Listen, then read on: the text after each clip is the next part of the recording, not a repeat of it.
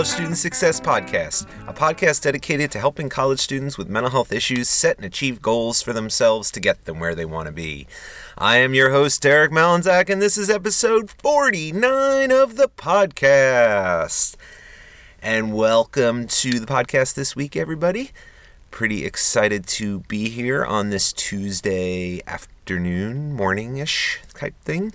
Um, hope you guys are all doing well. It is uh, week four of the semester here at Rutgers University, where I teach.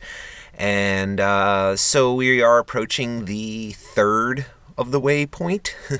uh, I mentioned last semester how I've kind of gone from, I used to kind of break the semester up into chunks and it used to be more like first half, second half, but I've really moved towards uh, chunking it in thirds in the last year. So I kind of like picture in my mind like the first third of the semester as like one big chunk, and that's a lot of like, you know, meeting the students. This is an instructor's point of view, meeting the students and sort of um, getting everything, getting them like up to speed on what the course is all about, and you know, doing some lectures, and there's not a lot of grading, too much grading in the first third, and then the grading really picks up in the second third, because that's usually when midterms are.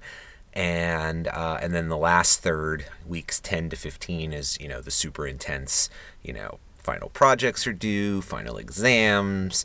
Um, I get a lot of you know communication with students then because you know sometimes people don't uh, reach out right in the beginning, and then when their grade is in the matter uh, on the line, um, it becomes uh, a more emergent issue. So, I guess uh, one quick tip would be to uh, reach out to your professors early if you're struggling, because if you think of a professor having, a, you know, how many students, um, they tend to get a rush of students reaching out about specific things. Um, now, certainly, if your professor is a slacker in returning work to you and only gets stuff back to you at the last minute, well, then they're going to have to expect it. But I'm pretty on top of my um, my grading, and I return try and return things in a uh, in a quick manner. Uh, anyway, so my quick tip beyond that one. Um, kind of relates about professors.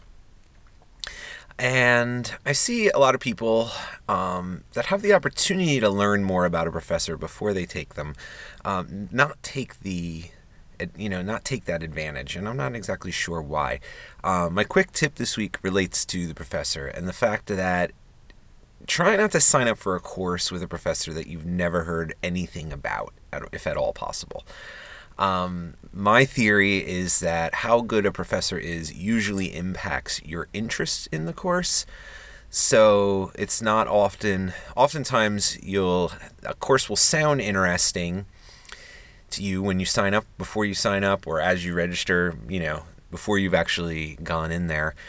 And then you get in there and it's a, a bad professor, and it's like, oh, you know, this course could be so good, but, you know, they kind of bring the course down. Um, I see a lot more uh, in my experiences. I would take a course that, you know, either I had to take or, you know, just was one of those courses that didn't sound that good, but it was, you know, part of my major requirements. And then you get in there and the professor's amazing. And it's like, oh, now I actually like this topic because he made it, he or she made it engaging and interesting to me. And that's kind of what I try and do um, in all my classes, but especially my introduction class, which is like the first class in, in our department that uh, students take is like an overview of what um, what the field is and, and what our what our specific major entails. And uh, I try and be that person. I try and be super engaging, and you know, I try and make the topic interesting because I feel like I could generate interest in them, especially newcomers that have never heard of psychiatric rehabilitation. Um, so there are a few ways that you can learn about a professor ahead of time. Um, oh, the other thing that about my theory so, how good a professor is impacts your interest in the course. And then your interest in the course impacts your grade directly, right? So, the more interesting you find the course, generally speaking, the better you will do. Um, not always, I know, but that's been my experience. Nothing to back that up scientifically. Um, so there's three things that you can do to find out more about a professor. Um, the first is a website, ratemyprofessors.com. Uh, and I was just like browsing my school right before I was doing this podcast and just like looking at um, student reviews of um, my fellow faculty members. I actually don't have a page up, sad to say. Um, and you know, just reading about the different professors that I know on a on a collegiate level, um, a co- you know, as as being colleagues of mine. Some of them I actually took courses with, but um, reading the student reviews, they were pretty uh, honest. You know, you certainly saw people that had sour grapes and were just you know writing a negative review because they got a bad grade. I think, but um, overall, it seemed pretty reliable um, in terms of you know the things that they said about the faculty that I know, you know, were consistent across multiple students saying the same thing. Um, so that is one place you can look, and it's sort of you would want to have the Yelp mentality, right? You know, anytime somebody you read a review, there's like kind of two different kinds of people I find on on Yelp is like the kind of prototypical review site for everything. Um, and rate my professors is in that same sort of model. Um, you have your people that are like just consistent raters that will rate anything good or bad and i tend to value those ratings more than the person with just like you know one rating because they just create an account because they want to complain about a certain person. Um, you know those things can can be valid as well but um, you just have to pick through and take the complaints and the and the positive feedback with a grain of salt um, know where where their motivations might be coming from when they posted that but otherwise, you know, you could at least get a little bit of info off there. RateMyProfessors.com. Um, you can, you know, this is the best way is to talk to students who have taken that professor previously and that class and just find out. It doesn't even necessarily have to be the class. I just want to know about the professor. Like, were they interesting? Um, you know, did did you were you falling asleep in class? Like, did they just read straight out of a book, or was were they trying to make the content sort of come alive? Talking to students, great resource, and a way to talk to resource uh, students. Uh, you know, if you can't find them on campus, uh, or if, if they're not on Rate My Professors, is to try Reddit um, so a lot of times each school has its own Reddit sub, and you can go on there and ask questions like, "Hey, has anyone ever had Professor Smith?" And you know, people will come on and talk about him, um, or even just try googling them. You, if you Google them, you won't get necessarily reviews of their teaching, but you will sort of potentially find some good background info about them, sort of things that they've published, and um, you might find videos of, of them on YouTube. That's another one I'm going to add in here. Um, is put their name in YouTube and see if they have content up, and then you could watch a video of theirs and see like, ah, they're terrible. Um, it certainly isn't the only thing I would base my decision making on. Um, certainly, if you really love the course, despite it being a shitty professor, you probably still take it. But it really helps when you have the choice between two professors and teaching the same course. So, uh, anyway, let's move on. Um, we got our topic of the day from Reddit, actually, and this is a bit of a lighter one today. I didn't want to take, I don't know, I was just in a good mood. I wanted to do something fun. So this week, we are going to talk about what's the most interesting class you've taken and why. I thought this fit well with my my first t- topic discussion about uh, professors in general, and uh, people you know, wrote in. I'm not going to read people's responses to this one. I just brought this up because I thought it'd be cool for you guys to think about right now. It's like, what is my, what's the best class I've taken in college so far, and why was it the best? Um, because it made me think back to my my days taking uh, college courses, and I think I'm thinking specifically for some reason about my undergrad experience. You know, when I first came to college and didn't know what the hell to expect, and my coursework was much more varied. You know, I took all sorts of classes as opposed to my graduate schooling, which was very narrow. And um, I don't know, it's just harder for me to judge. So, thinking back to my days, and I went to Rutgers, um, I took a, I wish I could remember the instructor's name. And if I think of it, I'll put it in the show notes. But my favorite course that stands out to me that I took at Rutgers, and I was an English major, um, and I believe this was a history course, if I'm not mistaken. Uh, it was just an elective I, I, chose to take. I had an opportunity to take. Um, it was oh, now I can't remember exactly what it was. That's the name of the course, but it was uh, a course about the Bible, and the instructor looked at sort of the the science behind the Bible. You know, the history of the Bible. I think is what it was called. Um, so it wasn't so much, you know, faith based, which was what I was used to, you know, in terms of approaching the Bible. I had gone to church you know, throughout junior high and high school, every Sunday was confirmed. Um, so I knew the Bible, you know, I, didn't know it well, but I was interested in it from a historical context. And this course kind of blew my mind because the instructor, the professor, was a minister and taught the course from a very sort of scientific mindset of like, you know, this is what we know about it. You know, uh, for instance, certain books of the Bible that they are named for the person that they think wrote it actually didn't write it, and that was something interesting I found, and that the the, the dating, you know, looking back on it, some of it doesn't match up with you know the traditional beliefs about when things were supposedly written. And it just really blew my mind that so much seemed sort of factually missing or wrong. And yet, this guy, knowing that, still had that faith and that's I think why what um, what particularly amazed me. He was a very interesting guy. You know, he he gave great lectures about you know each book. He didn't do every single one. He some some of the Old Testament stuff he broke into sections. I remember, and then the New Testament stuff he looked at you know more closely, especially the Gospels, and. Um, I just came away thinking, you know, it, it really changed my beliefs in a sense about religion. Um, and I just really applauded him, not only for being interesting, but for having that faith despite the historical and kind of more scientific background and approach he had to looking at the Bible. So it was a really awesome course. Uh, I'm going to try and think of his name and maybe Google him because he was really, really awesome.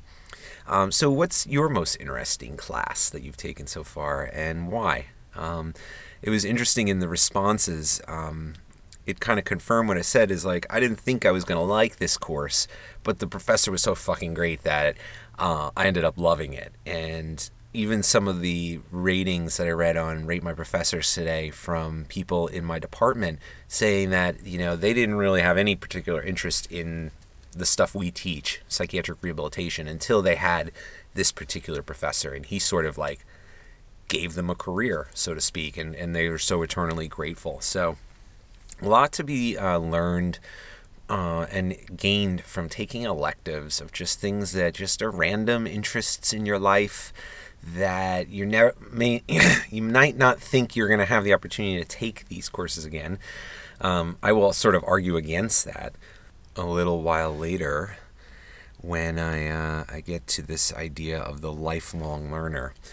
Um, so let us actually touch on that real quick before I get into today's topic, which is going to be about online learning in general.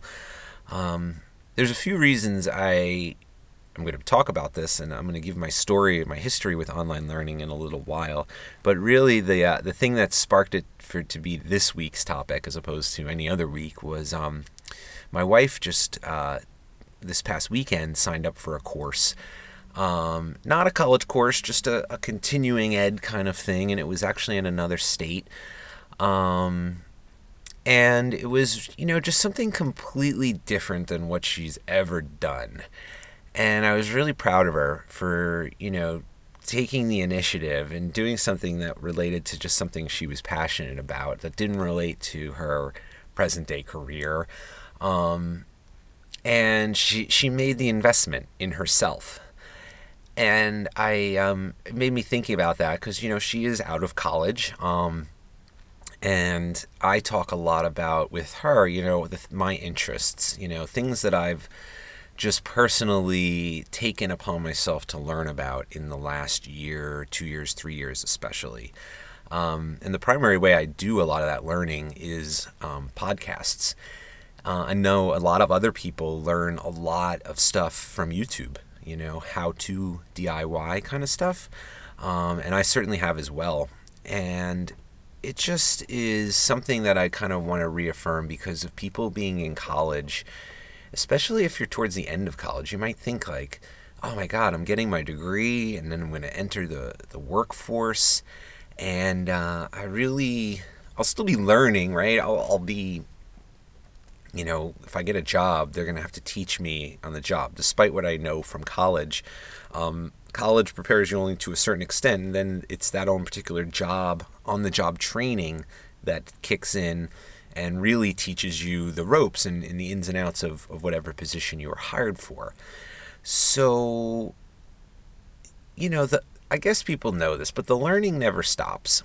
And I think that people that have this lifelong learner mindset really end up further ahead in life. Um, the idea that you never stop learning and when we shouldn't just learn because we have to, which would be the case if you got a job and you know if you want to do well on the job, you're going to have to apply yourself and learn the stuff that they teach you, right? But what about the other stuff? What about just stuff you're curious about? You know, and it's like I think I'd like to learn more about that. You know, I'm interested in in the economy and in the stock market. And if you had asked me 5 years ago, you know, what are uh, how interested are you in the economy and the stock market? I'd have looked at you and been like, I don't give two fucks. because that was it, really. I didn't give a shit. And I didn't pay any attention to it, and I never, you know, looked at, thought about my 401k or anything.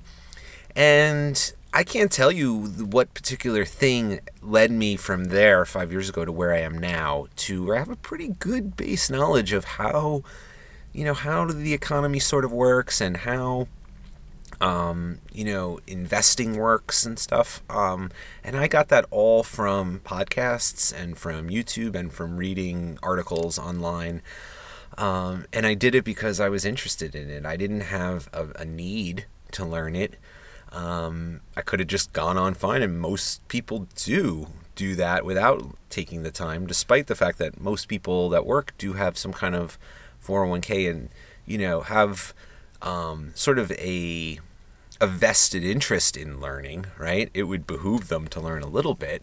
Um, I've taken it a little bit further. And so I sort of have, I know in my mind, I have this lifelong learner mindset of like, um, I can't wait to figure out what the next thing I'm going to kind of get knee deep into.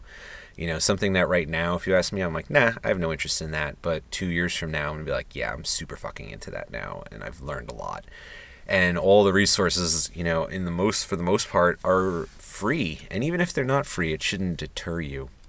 So it doesn't stop even when you're in in work. Um, you know, I was talking to some students the other day about licensure and the fact that you have to go to conferences a lot of times to maintain licensures. You need things called uh, CEUs, which are basically continuing ed hours um, to show your licensing body that you are current with today's you know best practices and methods and research and stuff related to your field of study um, so for instance if you're a, um, a social worker and you are a licensed social worker like an lcsw every set number of years you have to sort of renew your license and you have to show them like i have continued to uh, the reason i deserve to maintain this license among other things is I've stayed current with today's, you know, topics related to social work. You know, I've gone to conferences,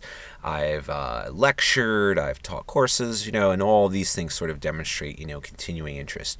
Think about, you know, somebody that doesn't do that, you know, that gets their degree and their licensure and never continues that lifelong learning. You know, they don't end up staying current and sort of continue to practice what they learned in school and times change, right?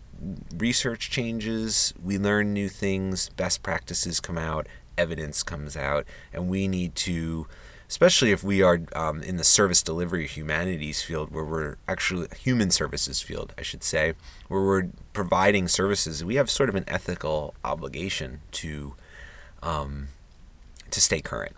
Anyway, so how does this relate to how does lifelong learning relate to online learning? Well, it's easier than ever to maintain that or attain that lifelong learner status due to the advent of the internet and online learning. Um, online learning is a passion of mine, um, and longtime listeners would know that based on the goal I set in the spring semester. So, I uh, in the beginning of the spring semester in January, I set a goal to um, build an online course, and I was able to succeed. It didn't happen quite in time for the end of the the uh, semester, but uh, I got there. And um, so it's just been a particular interest of mine. I, have wanted to dedicate an episode to it for a while. Um, so I'm first going to talk about just a brief history of my online learning experience. Um, and I'll include my course, but it goes way back. Um, so when I was in Rutgers, you know, when I was describing my favorite classes earlier, there was no online learning at all. That was a little bit before. Um, so I went in, I went to undergrad in 1996 to 2000.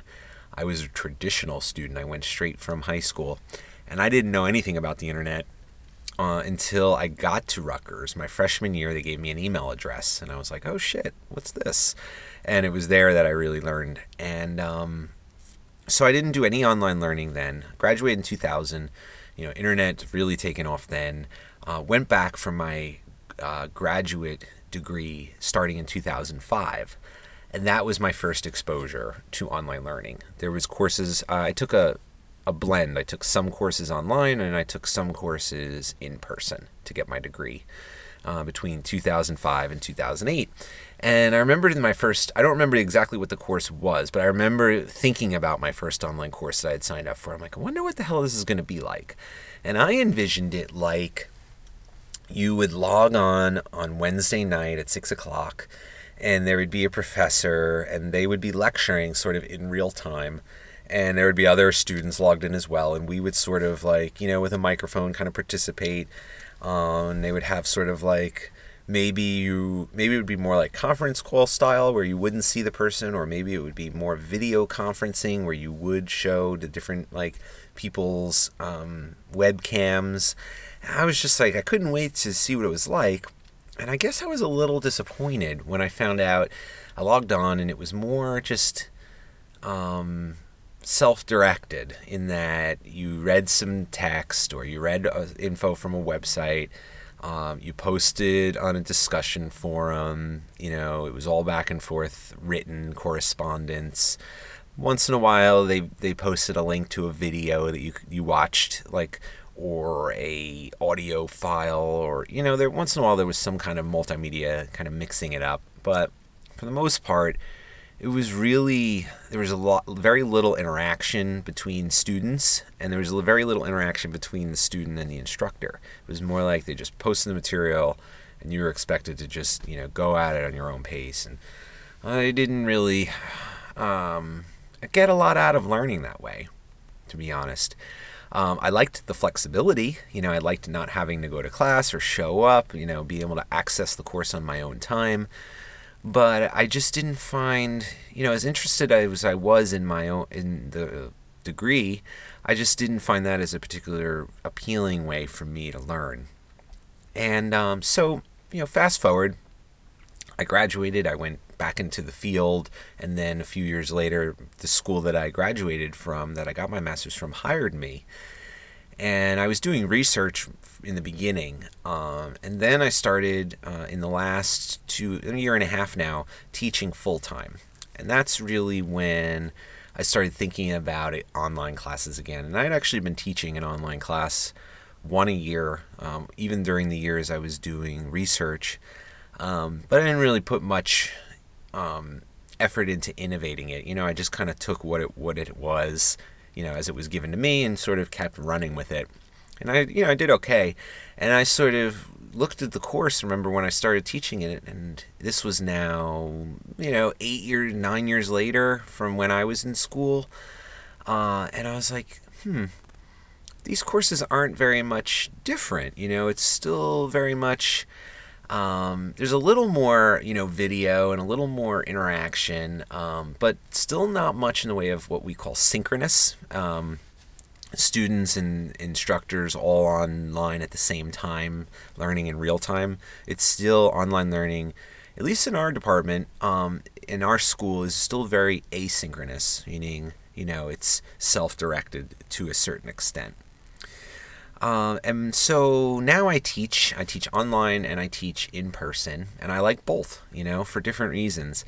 I've really gravitated towards studying online learning more, though, because of this problem I see with it. The fact that online, true online only learning is very, it's very hard to feel like you're engaged with the class.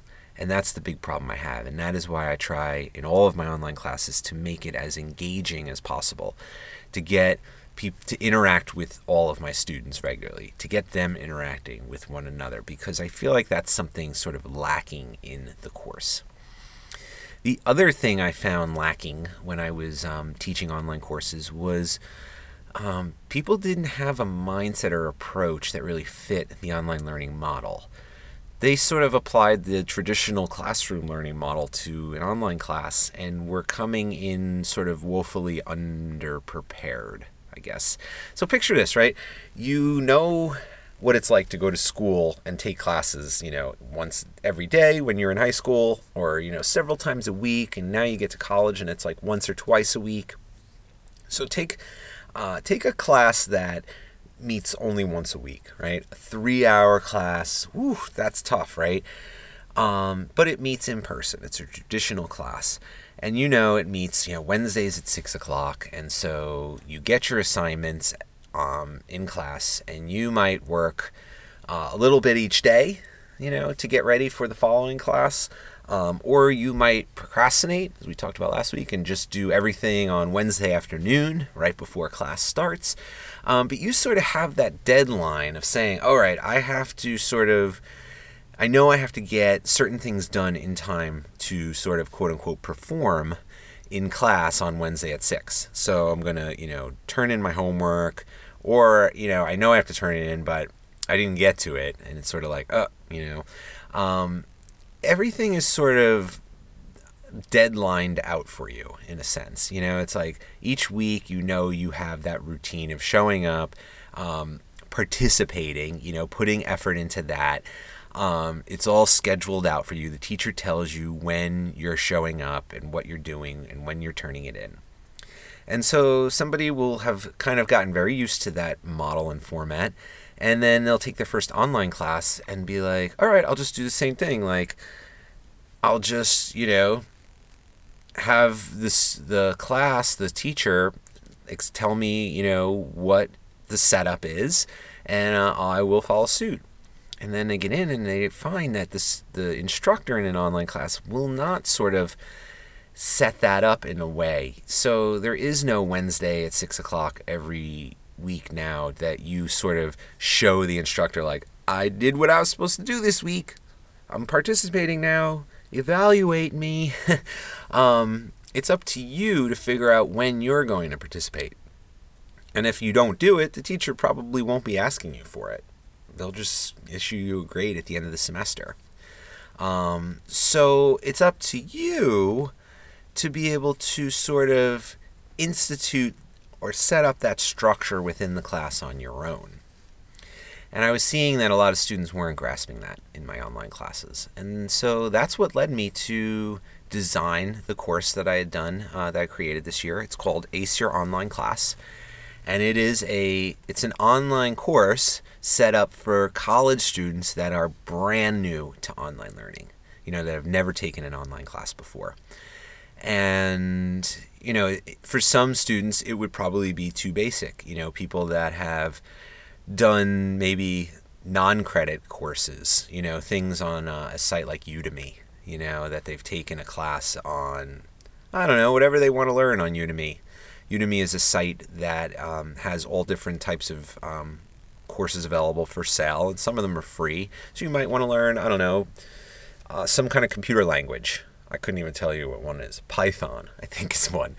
And so you could go into Udemy and search Python, and there'll be like online courses you could buy and, and do that. So, anyway, Ace Your Online Class is a course designed for college courses mainly. And um, it really you know, it does the basics in that it teaches you, you know, this is what you can expect with an online exam and discussion forums and um, this is what the content should look like and you know but it also teaches the habits and the routines that you probably want to get into in order to really succeed.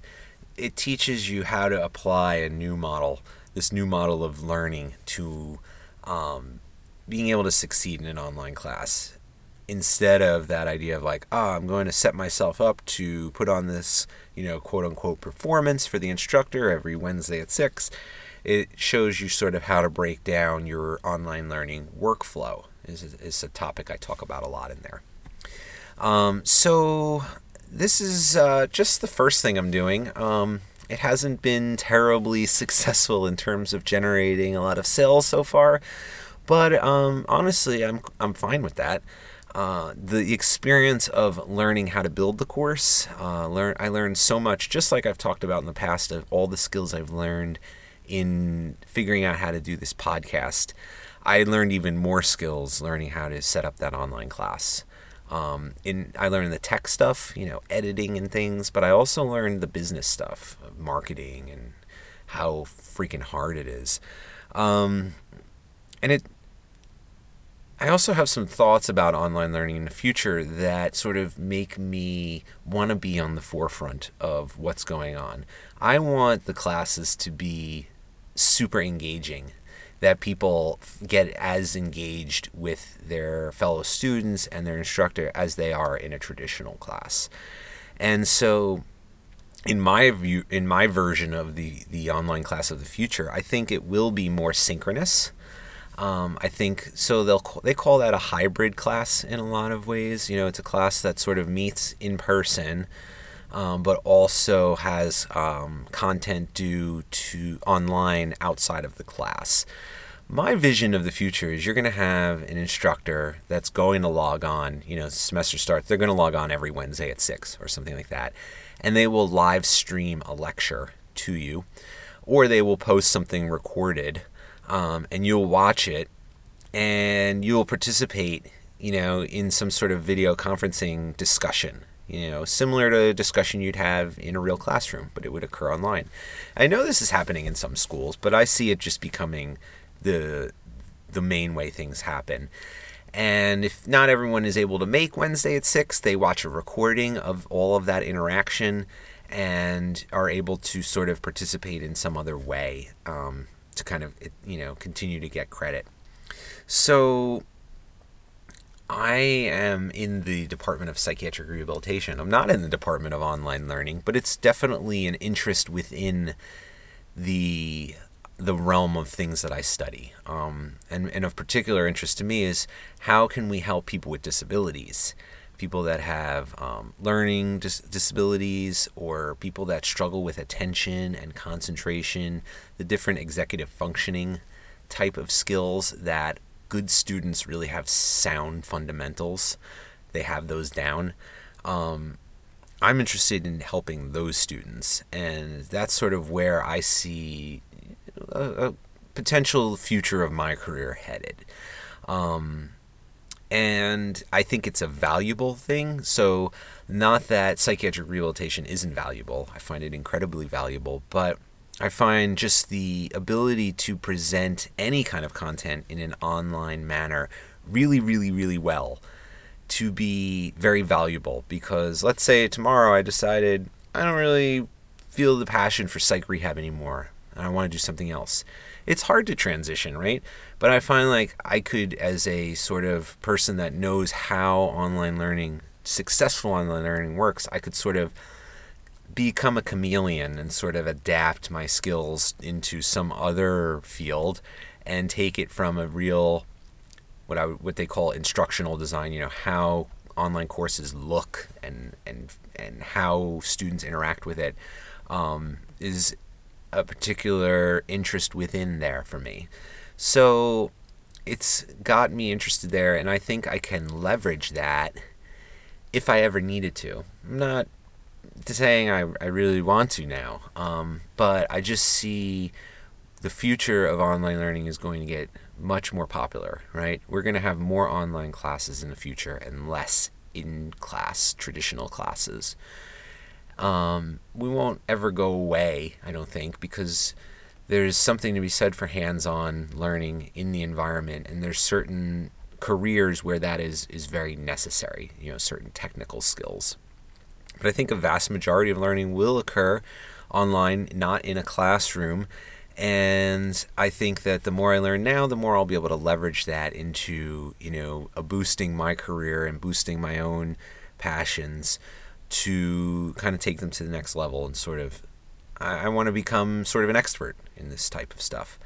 Um, and I find because of the growing need for people interested in this and to make you know anyone can make an online course in my mind but only really good instructors can make a good online course that people want to take so i think if i could sort of carve out a niche being able to be really good at online instruction um, i think it's a very sustainable type of career so if you think of the derek's five factors that i've brought up from time to time that's three of them right there you know value leverage and sustainability um, that just kind of I, I see when I think about this.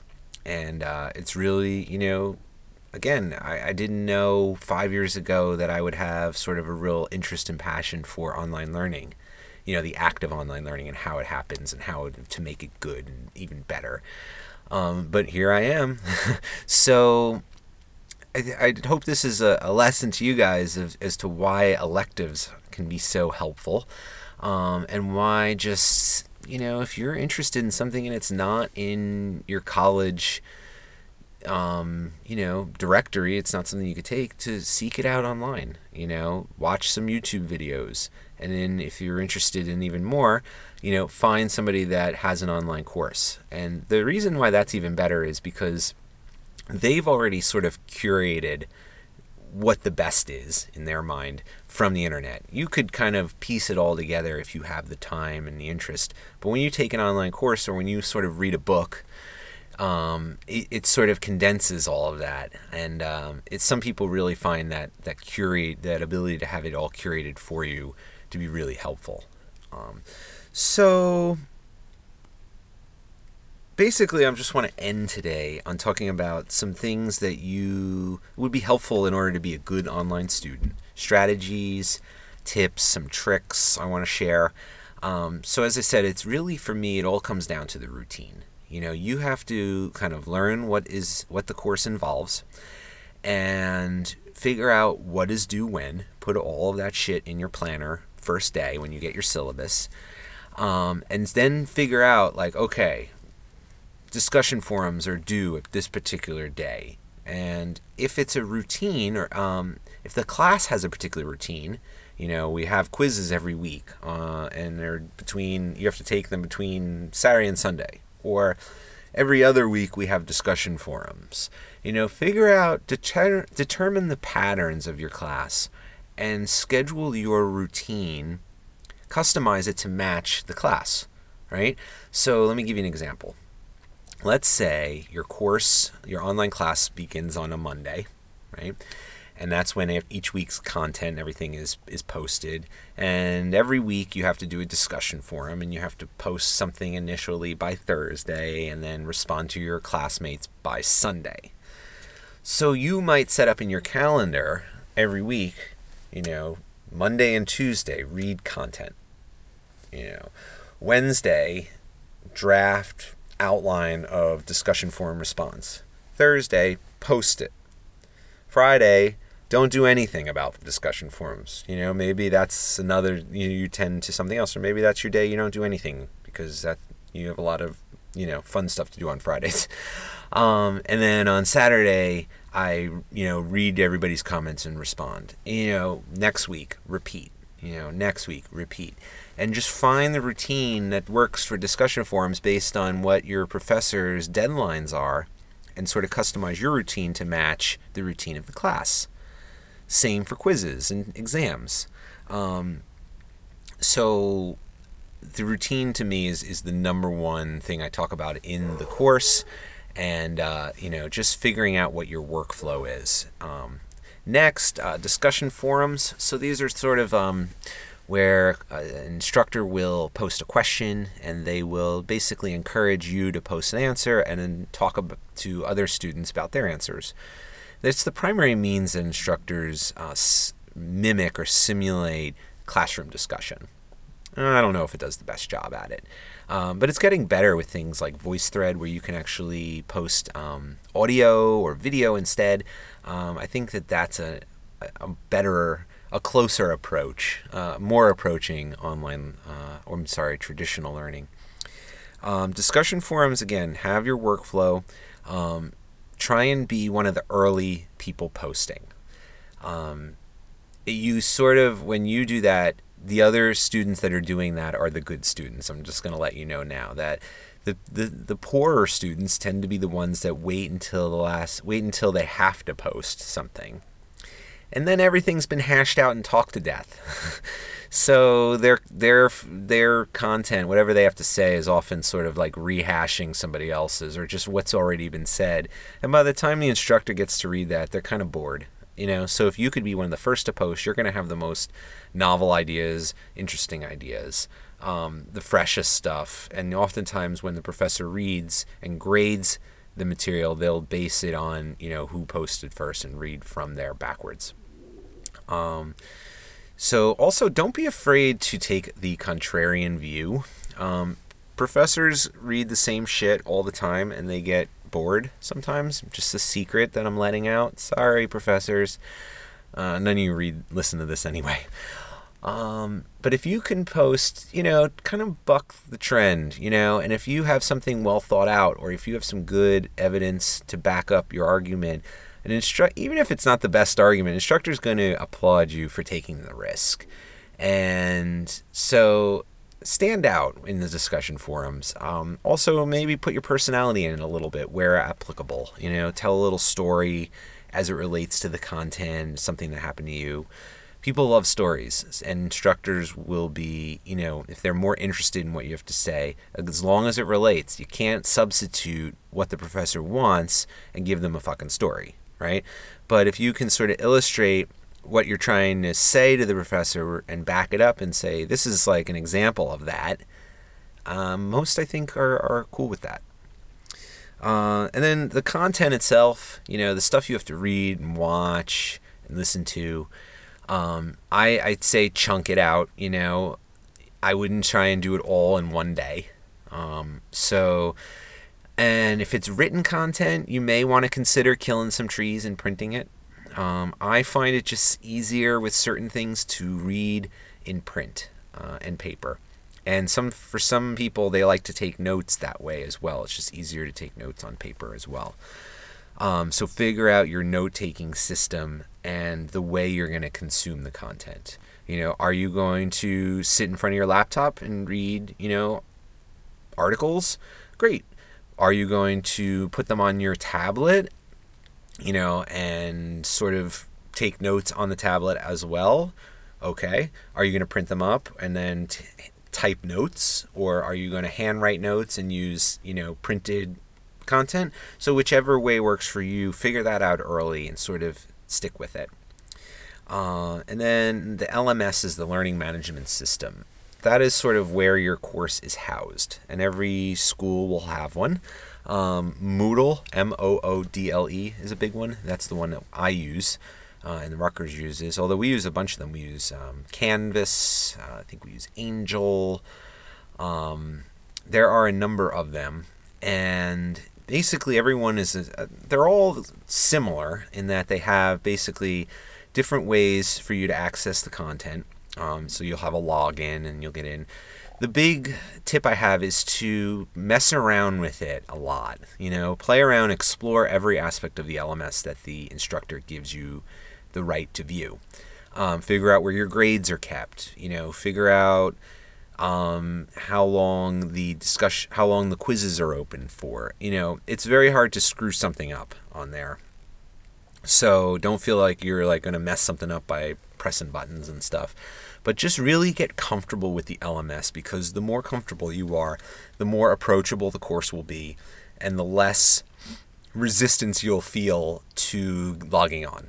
Um, also, put that LMS website, bookmark it, and put it on the top of your bookmarks, you know, somewhere it's super visible, or just leave it open in your browser, you know, in one of your tabs 24 7 the the easier it is for you to go in there, the more accessible you make it.